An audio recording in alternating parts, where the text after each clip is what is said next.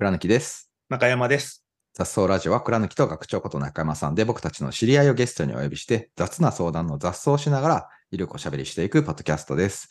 11月のゲストは、えー大正11 13年創業木村石鹸工業株式会社代表取締役社長の木村翔一郎さんです。2回目となります。よろしくお願いします。よろしくお願いします。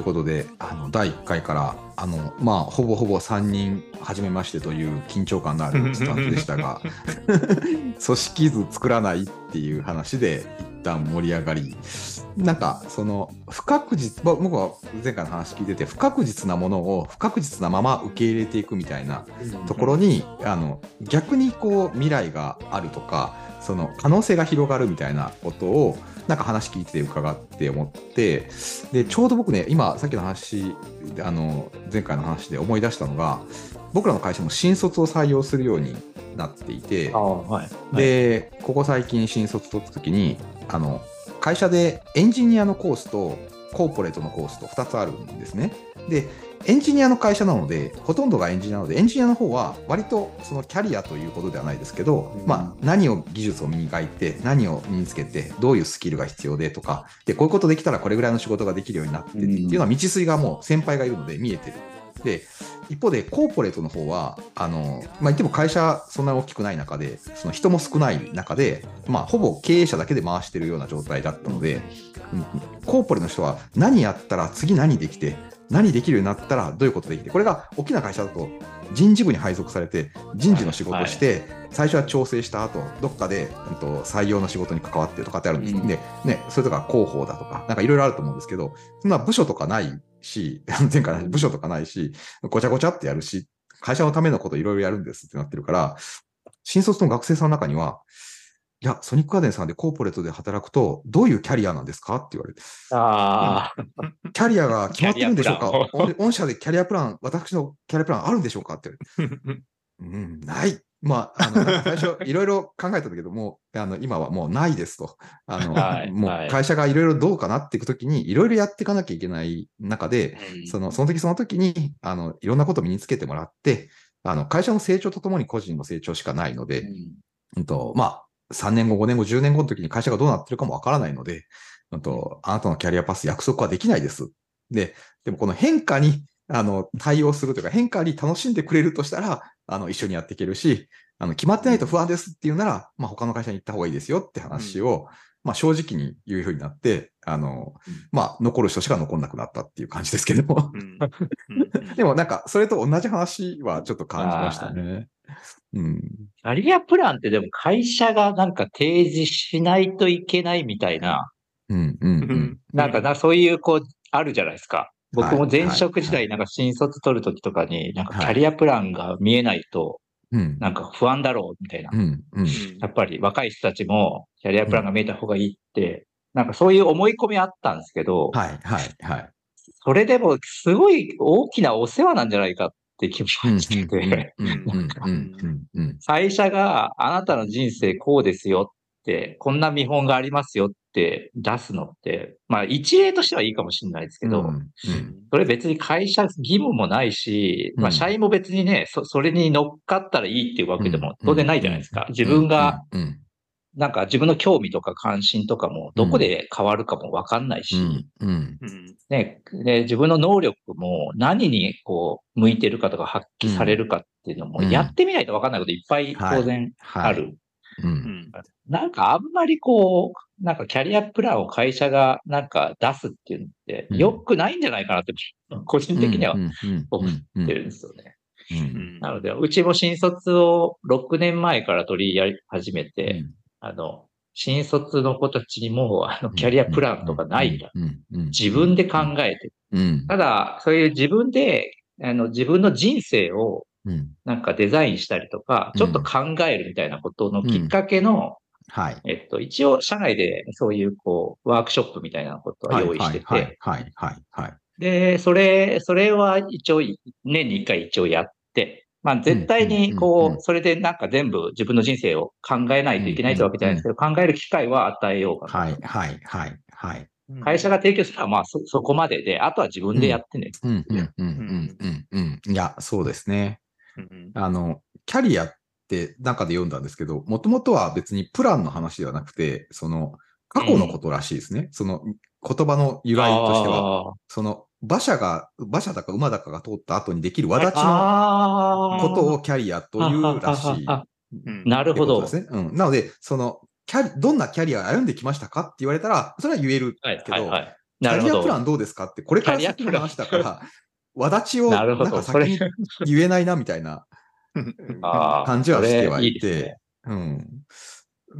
うんなんかこれもその過去と未来のスタンスの違いになんか通じてる感じは、なんかあるなっていう感じはしますね。これは、すごいいい、いい話ですね。うんなるほど。奇跡なんだ。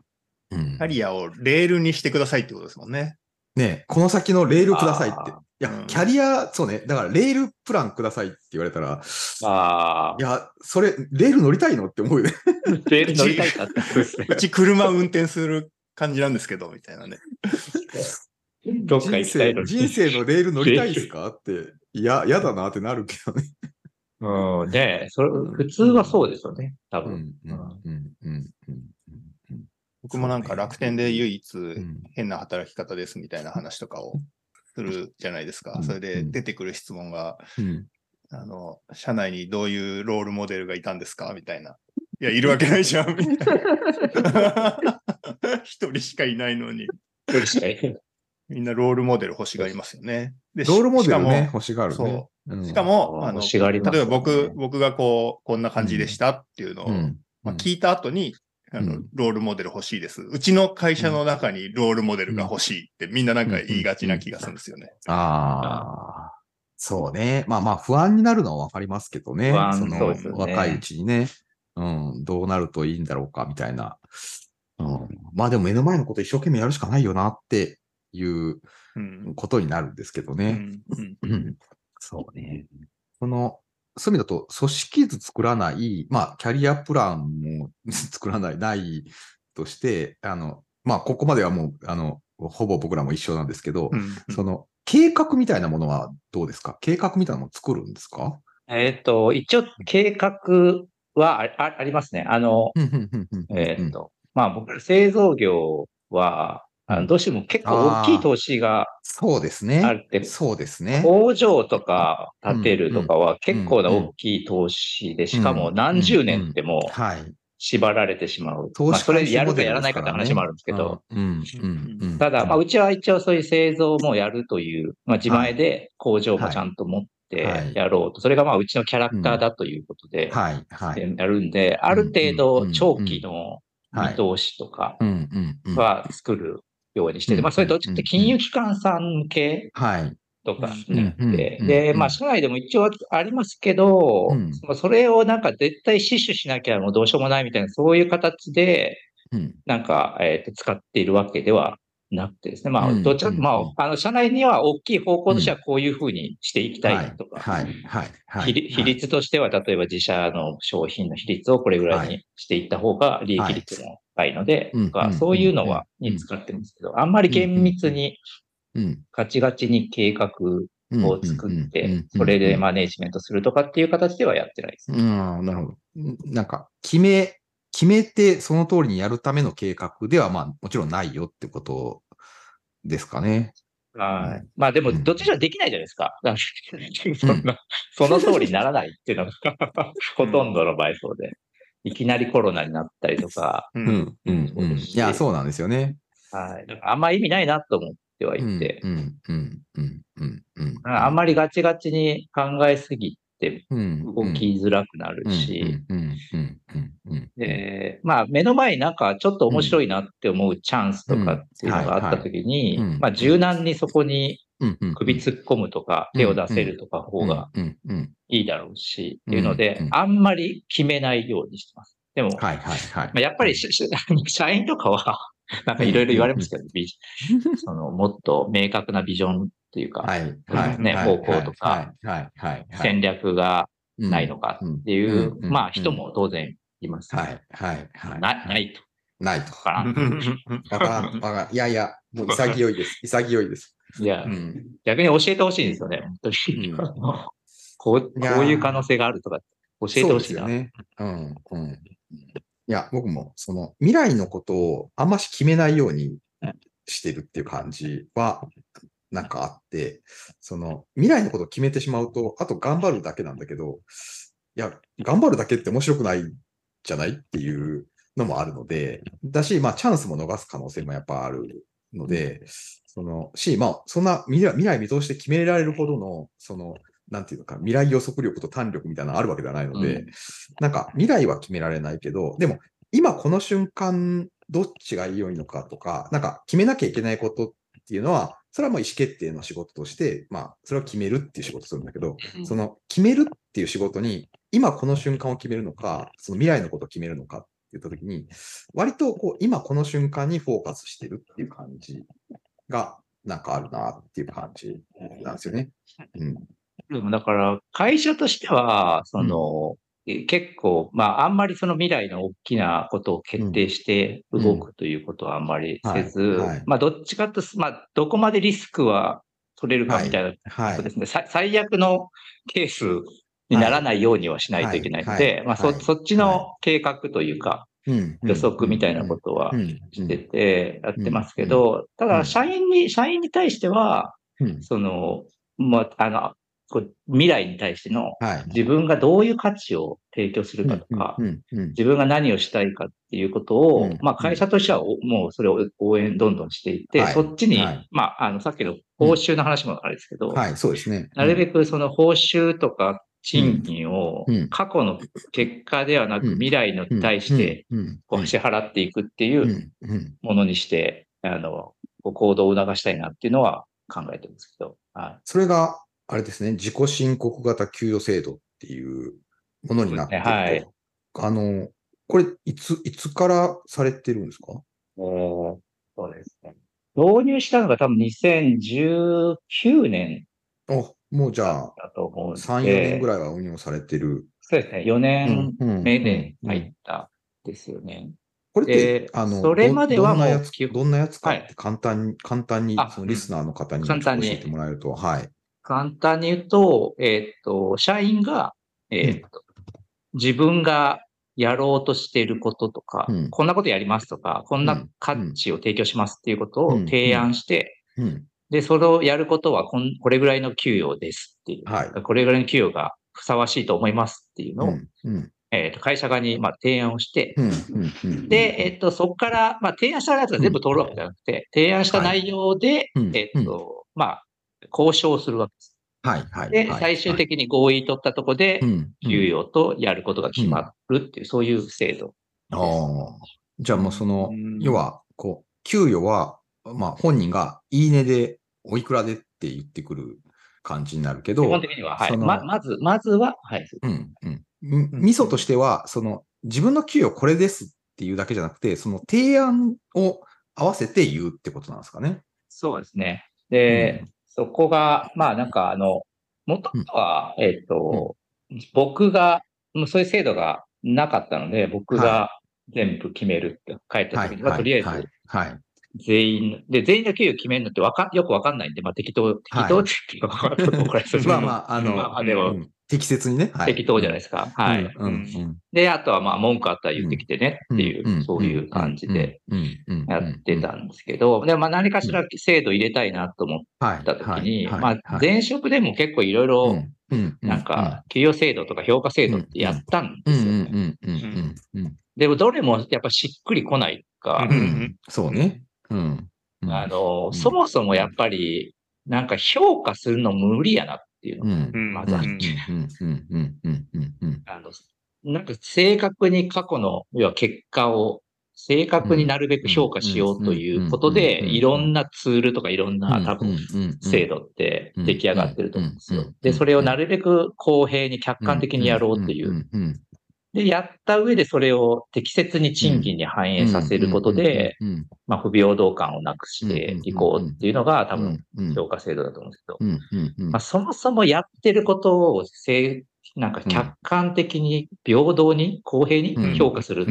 無理だろうと。いやー、無理よ。無理ですよ。そんなものは。無理じゃないですか。うん。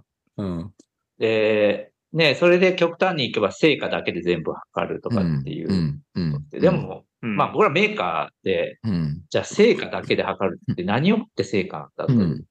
商品作る人もいるし、うん。売る人もいるし、うん中身開発し、全員いないと成り立たない。で、じゃあ何を成果とするのかとかっていうと、それも決めれないじゃないですか。だからまあそもそも評価はやめようということ。うん。面白だからこのうん自自己万国って評価ではない。評価はしない、基本的に。うん。うん。うん。うん。うん。だからあの、投資って位置づけて、はい。はい。うんはい。だから過過去の結果に基づいた評価じゃなくて、うん未来のうん。価値に対して、未来の提案に対して投資をするっていうう。ん。うん。だから投資なんで分かんないっていう前提なんですよね。はい。はい。はい。うんその、その人が提案してきてる内容うんが実際にそういう価値があるのか。実際その人がやるかどうかとか。よう分からへん。うん。分からないけど。まあ投資ってそういうもんじゃないですか。そうですね。帰ってくるかどうかわからないから投資ですね。そうわからない。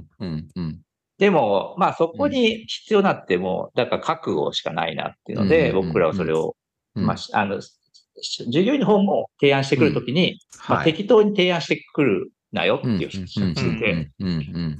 本当にその仕事にこれぐらいの価値があると思ってうん提案してくる。で、それでうん社員あの会社の方は、いや、それじゃあかけてみるかってお互い納得したら、これ覚悟の交換ができたっていうことで、給与が決まるっていう、そういうう形の方、が、うん。そのなんかいろんな指標作るよりうもんシンプルだし、はい。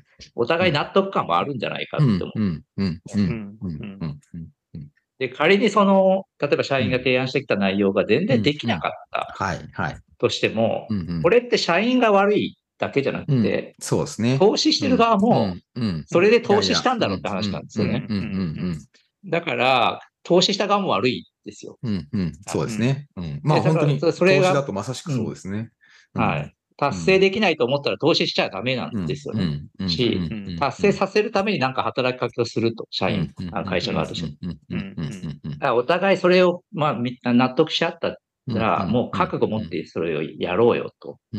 そういう関係の方が、なんか、どっちかがどっちかを一方的に評価したりとかうんして、あなたこれでこの給料ですって決めるよりは全然健全じゃないかなと。でうん。うん。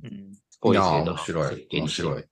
うん。その、ここで言う、その要は投資って、その、いわゆる事業家と投資家の関係ってことですよね。うんうんこのそうです、そうです。はいうんそうです。うんその、いわゆる、その、なんか、普通にこう、お金をの投資の、なんていうの、その、株式投資やろうとかっていう話じゃなく、ああ、そではない。のはい。うんうんメタファーとしてですね文メタファーの、メタファーの文脈としては、なんか本当にはい事業家が、あの、事業家と投資家にお金を、うん、企業家とか事業家が、こう調達してくる時の感じの、うんと、提案をするし、まあ、それに対して投資家も、まあ、これなら、あの、この投資に見合うんじゃないかっていうのを投資をする。で、これって本当に投資家の関係だとしたら、まあ、事業家と投資家って、あの、要は結局応援する関係になるってことだと思うんですよね。はい。うん。で、投資側からすると、投資したってことは、あの、うまくいってほしいから、あの、まあ、まあ、本当の事業家だったら、人脈紹介したりだとか、まあ、はい。組織のアドバイスをしたりとか、事業のアドバイスしたりまでしていくっていうのはうん、これ、なんか同じ方向を向けるから、まあ、うん。いいですよね。うん。そうなんですよ。うん。だから、なんか、うまくいかないケースも当然あるんですよね。うん。その提案した内容うん。はい。で、はい。そのやろうとしたけど、うまく、うん。うまくいかなかったら、いや、ピボットしてでも、うん。うん。その投資した分を生かそうとして、はい。多分事業家は動くじゃないですか。普通のちゃんとした事業。そうです。ね。うんうんうん。で、それを投資家も応援するじゃないですか。うんうんこれは会会社と社員の関係も全く同じで、はいうん。はい。その、なんか与えられたことができなかったから、はい、終わりですではなくはいて、はいはい。うんやっぱり自分が提案した内容で、これうまくいかないなと思ったら、それに代わる価値うん。をどうやって提案、提供しようかって社員も考えるはいし、会社としてもそれを何とかして、うん別で投資分を回収しようん。うん。いう考えで、一緒にお同じ方向を見れる。うんかなとう思んって、うん。うん。うん。うん。うん。うん。いやー、面白い。面白いな。面白いですね。まさにこれでも全員起業家っていうことですもんね。あそうですね。うん。うん。それは自立型になるよね。うん。実質でまあ全員がなんか、その経営視線になってるとか、全然そういうわけではないと思うんですけど、ただ、自分の持ってる能力とか価値をどこにどういう形で提供すると一番価値が高いかってことを自分で考えないといけない。し、それを説得しないといけないし、で、会社側は納得したらそれを徹底して応援して、なん。とかして投資を回収しなきゃいけないっていう関係は、その評価して評価される側みたいな関係よりは、すごく前向きだし、未来志向で健全だなって、で、不確実性にもすごい強いですよ。決まったことやるわけでもない。ピボット可能ですもんね。はい。だからこれの制度導入してからは、でも本当に、うん、あの、すごく、えっと、特にね、うん、なんか若手から中間、中間層というか、が、もう本当に、かなり主体的に、もういろんなこう会社を良くしていく提案というか、動きを自分たちで取ってくれるって。あの、一番なんか会社で、その難しいのって、あの、なんか文化とか、うん、職種が違う人たち同士をこう連ねて何かこうプロジェクトをしたりとか、なんか価値を高めていくとかっていう、そういう活動とかを引っ張っているとか、はい。いうのって結構難しいじゃないですか、実際に。なのでそういう人がリーダーとかマネージャーとかになっていったりとかしていくと思うんですけど、なんかこの制度を入れてから、結構あの、自分の能力を高めて、うん、えっと、こんな価値ありますっていう提案していくと、限界がすぐに見える感じになって、自分の能力を高め、例えばスピードを上げるとか、なんかお客さんの数増やすとか、そういうことだけじゃなくて、周りを巻き込んで、えー、その周りをこう、こう、ああの、なんかこう、えっ、ー、と、エンゲージするとかっていう形の提案の方が、自分の価値を提案しやすいって多分思ってですね、そういう提案が増えるんです。でそうすると、会社が指定して、お前あなたリーダーなんで、こういうなんかプロジェクトを、このメンバーで率いてやってくれっていうんじゃなくて、自分から手を挙げて、その部門横断のプロジェクトをやりますっていう。でそれはもう会社としてすごいウェルカム。なのでで、そういう取り組みがすごく増えたので、会社全体最適できる。なんか、うん、なんか、問題に対して全体最適でアプローチできるものがすごい増えたっていうのがあります。いやー、面白いなうん、面白い。うん。この、その、まあ、例えば、こう、若い人たちから出てくる提案と、その、まあ、ある程度中間層とか、ベテランとかで、まあ、やっぱり提案内容は違ってくるというか、その、こう、質とか流度とか規模とかも全然変わってくるのかなと思うんですけど、なんかそこも、その、判断する、こう、投資を判断する期間の中で判断見ていくという感じになるんですか？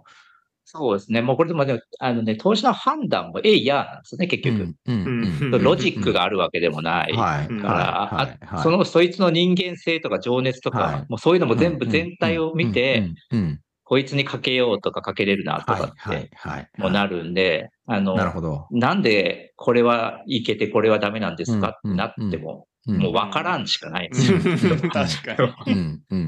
ただ一応その、えっ、と、全、えっと、え、あの、マネージャー陣が、えっと、各、一応部門というか、そういうなんかグループの単位の、えっと、リーダー全員が全社員の、その提案を見て、この提案がどうかみたいなことを議論をするっていう場を作って、で、うちの中ではそれがもう結構経営会議に近いんですね。はい、はい。なんか、社員がいろいろ上がってくる、こういうことしようと思ってます。この半年はこういうことをやりたいですとか、い。うことって全部未来の話。はい。で、さっき計画がないって言いましたけど、あの、そういう社員から上がってくる、その、これをやろうとしてるっていうことを集めると、実は、あの、未来の、なんか、やろうとしてることになるんで、もうそれが経営会議で、計画にほぼなっちゃうっていう感じ。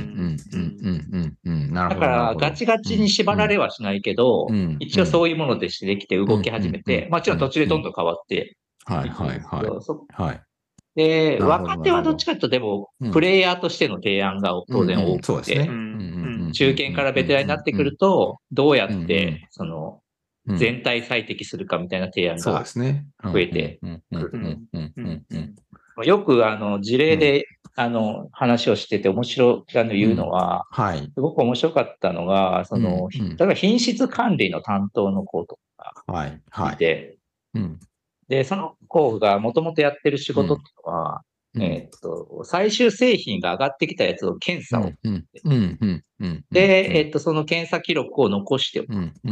で、えーお客さんからクレームが来たときに、その検査記録から調べてチェックをしたりとか、うん。交渉したりとか、そういうことをやるうんうん仕事だったんですけど、この仕事の、例えば価値を高めて、もっと給与を上げていこうとするうん。とですね、結構難しいですよね。受け身の仕事じゃないですか、うん。基本的に。そうですね。リアクションの仕事ですからね。うん。うん。で、その子が提案してくれたのは、いや、うんもう品質管理って、そういう上がってきた結果だけをうん。見てても、品質上がらないんで、うん。えっと、もう営業から開うん。発、製造までのプロセス全体の、やっぱり品質を上げるプロジェクトを作んないとうん。いけなくて、自分が品質を最終的にチェックする、チェック、記録するときに、いいものができてたら、まあ、まあそもそも問題ないよ。でまあ、そういう取り組みをした方がいい。で、その取り組みのリーダーになって、み全体の品質アップをしますと、そういう品質管理の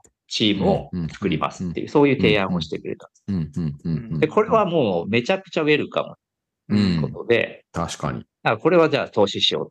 そういう、うんまあそういうなんかちょっとこう横断的に自分の仕事だけのパフォーマンスを上げるだけじゃなくて、うんうん全体でなんとかしようっていう取り組みの提案がうん結構上がってくるようになったっていうのは。いやいい視座が上がった提案になりましたね。それはね。その仕事のだけではなくて、うん。その視座を、まあ、ある意味、こう、それを求めることで視座が自然と上がってきてるっていう感じは、やっぱりするので、ちなみにこれ、もうちょっと具体的な話なんですけど、その、社員からのその提案っていうのは、そのペーパーで来るものですか？それともそれはプレゼンしてもらうんですか？えっと、その直属のグループのそのマネージャーの担当には、えっと、うんペーパーと提案で一回受けて。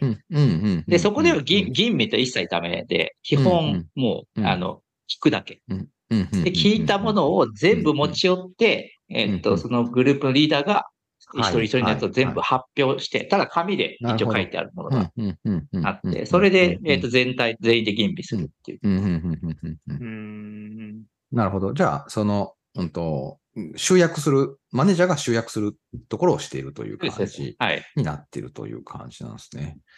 いやそうすると誰がどんな提案をしているかは、全社員で共有がされる状態になる最最最後、えっと、全部決まった段階で、全社員の、えっと、うん。提案内容は全社員に公開されることにうんはい、ではい、はい、はい。はい。で、プラス一応、えっと、うん提案内容の中でもうん。似たような、えっと、グルーープ単位に分けれるものが出たりとか、例えば品質管理のやつとかも、プえっと、同じような、こう、例えば営業でも品質管理的なことをやろうとしている人がいたりとか、、そうすると、それの人たちを一応こうまとめて、で、そこにマネージャーを一応つけて、そのグループ単位は、このマネージャーが一応支援するという、うん、そういう形をとって、えっと、同じような提案してる人たちで一緒にその問題解決に当たる。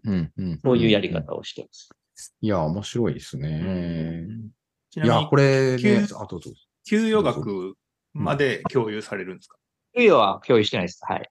うん、うん。なるほどうんそこ、そうですね。その方がいいですよねうん。ああ。いやーまあね、給与もね、最終的に共有とかできたらいいですけど、いいやーこれねもともとのベテラン社員が多いから。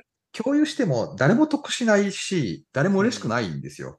で、これって多分、その、うんと、数字になってるものを、数字だけを共有しても、そ、そこからいろんな情報がこぼれ落ちてしまうので、はい。はい。そので、数字だけの比較になっちゃうって、一番やりたくないことのはずなんですよね。でうん、これってね、最初におっしゃったその評価が難しいって、結局デジタル化できないものがいっぱいあるから、なんかわかんないけど、あいつがいることで会社がうまくいってるみたいな。でも、うん数字の成果は出してないけど、みたいな人っているケースがやっぱあるときに、はい。はい。数字化することで、なんか言いづらくなるみたいなことって、やっぱあるのと一緒だし、評価しづらくなるとかっていうのは、うんそれを避けてるってことを考えると、その結果の数字だけの共有は、まあ、しない方が良いんじゃないかなって僕もやっぱりなんか話聞いてて思いましたね。うんうんうん。なんか、社員のその給与に対してる不満って、結局、なんであの人はこの額なのに、私はこうなんですかとか、うん。じ自分の給与はなんでこの額になるんですかうん。とか、うん。あの、友達はこれぐらい同じ年代でもらってるけど、うん。なんで私はとかって、そういうこう比較で生まれるじゃないですか。だからこの制度は、基本的には自分でまず自分発信で提案するので、、うん。他の人関係ないと。うん。まずあなたうんはいくら欲しい？うんで、そのいくらっていうのはどんなうん価値を提供しようと思っているのかっていうのを結構痛烈に問いかけるところからスタートしてる。うんうん。のでうん他人あんま関係ない。うんうん。うん。うん。他の人がいくらですとか、あのい、やー、なんか先輩がいくらですとかって全然関係なくて、うんあなたはじゃあどうするのっていう、うんそそっちをもっとフォーカスして考えてくれる。うん。周り見て 自分がいくらだろうとかって考える考えるよりも自分がいくら欲しいのかとか、ね。自分が何をするのかからスタートしましょうって言ってるんで、うん。公開しない方がいいから。いやうん。そうね、その、開始、ね、その、比較するって不幸の始まりですよね。そうん。の他者との比較って自分じゃなくなっちゃう、軸、軸が自分じゃなくなっちゃうので、でねうん。いや、なので、まあ会社のね、規模とかも、数字とかも、なんか出されたらちょっと、う、ううってなるけどね。うん そんな立派な成績出してないと。なるけど、うんまあまあでも自分たちはうまくいってるからいいかなみたいな気持ちでいるしかないんだけど、うんうん。いや、でもこれは、あれですね、その、最初の話に戻ると、その、キャリアプランみたいな、で、キャリアプランないですって僕らも言ってますけど、はい。その、キャリアプラン用意するより、この、この機会がある方がよっぽど自分のことを考えるから、うん。あの、よっぽど会社としては、なんか機会提供してるなという感じはしましたね。そう。うん。一応ね、そうう、ん。そのつもりではいて。うん、でもう、んあの、もともと実は社員で、うんぜ、あの、やりたくない人はやらんでいいよっていうことでスタうんートした。うんうん。なるほど、なるほど。うん。うん。あの当然、うん工場のメンバーとかで、もう言われたことやってたい。自分はそんな提案とか別にないし、はい。はい。いう人も当然いるので。やりたくない人はやらんでいい。うん。その代わり、会社が決めたことには文句言わないでくねうん。っていう、そういうので、最初はスタート。して、で、最初は多分3人ぐらいはやってなかった人間がいたんですけどあの、結果的に、えっと、もう今全員、全社員、その人とやらんかった人たちもやりますって言って、全社員手挙げて、今全社員やってくれてて、なるほど。なんか周りもやってて、あ、やった方がいいんだと。うん。いやいや、それ、それこ思っそてくれて。文化ですよね。ううん。ん。文化が作られたってことまあね多分ね、1年に1回とか、一応まあうん。今、半年に1回、一応そういう提案の機会はあるんですけど、その半年に1回でも自分の価値とかなん。かそれをどうやってそれを、まうん。あ会社に貢献するかとかっていうのを考える、うん。見積もるっていうね、なん。か機会って、うん。自分を見積もる機会ってうん。フリーランスじゃないとないじゃないですか。そうですね。ううん。ん。そうそうそう。まあそれはそれですごく、まあキャリアプランじゃないけど、いいいやいや、経験になるだろうとな。てもいいですね。うん。ね、転職するときぐらいしかそんなことしないので、そうですよね。ね、それを定期的に会社で、まあ、機会として提供するって、いやー、もう第2回としては、まあ、取れ高的にはもう十分すぎることですけど、面白すぎて、なんか、面白い。こう、ね、この流れ、この流れの話はもうちょっとまだ続くのかなと思うんですけど、あの、ちょっと、あもう話が面白すぎて、学長のコメントあんまもらってないから、学長のコメントもらっとかないと、学長ファンから、いや、すいません。あの、自立やっぱ自立型組織にしたいって、もう一人一人が自立型人材で、あのそこがいろいろコラボとかをしながら、ね、あの、価値を生み出していくみたいなことでしかないよなっていうのを今、話を聞きながら思ってたところでした。だから、やっぱりさっきの全員が起業家っていうか、全員フリーランスマインドを持っているみたいな環境を設計をしているっていうことが自立型組織が成り立っていることにもう直結してんだなっていうのを思思いながら聞いておりました。いやー面白い、面白いですね。ちょっと、うんあの、引き続き、また、次週続きをお話ししたいなと思います。ということで、今週はこの辺で、また来週。雑草ラジオ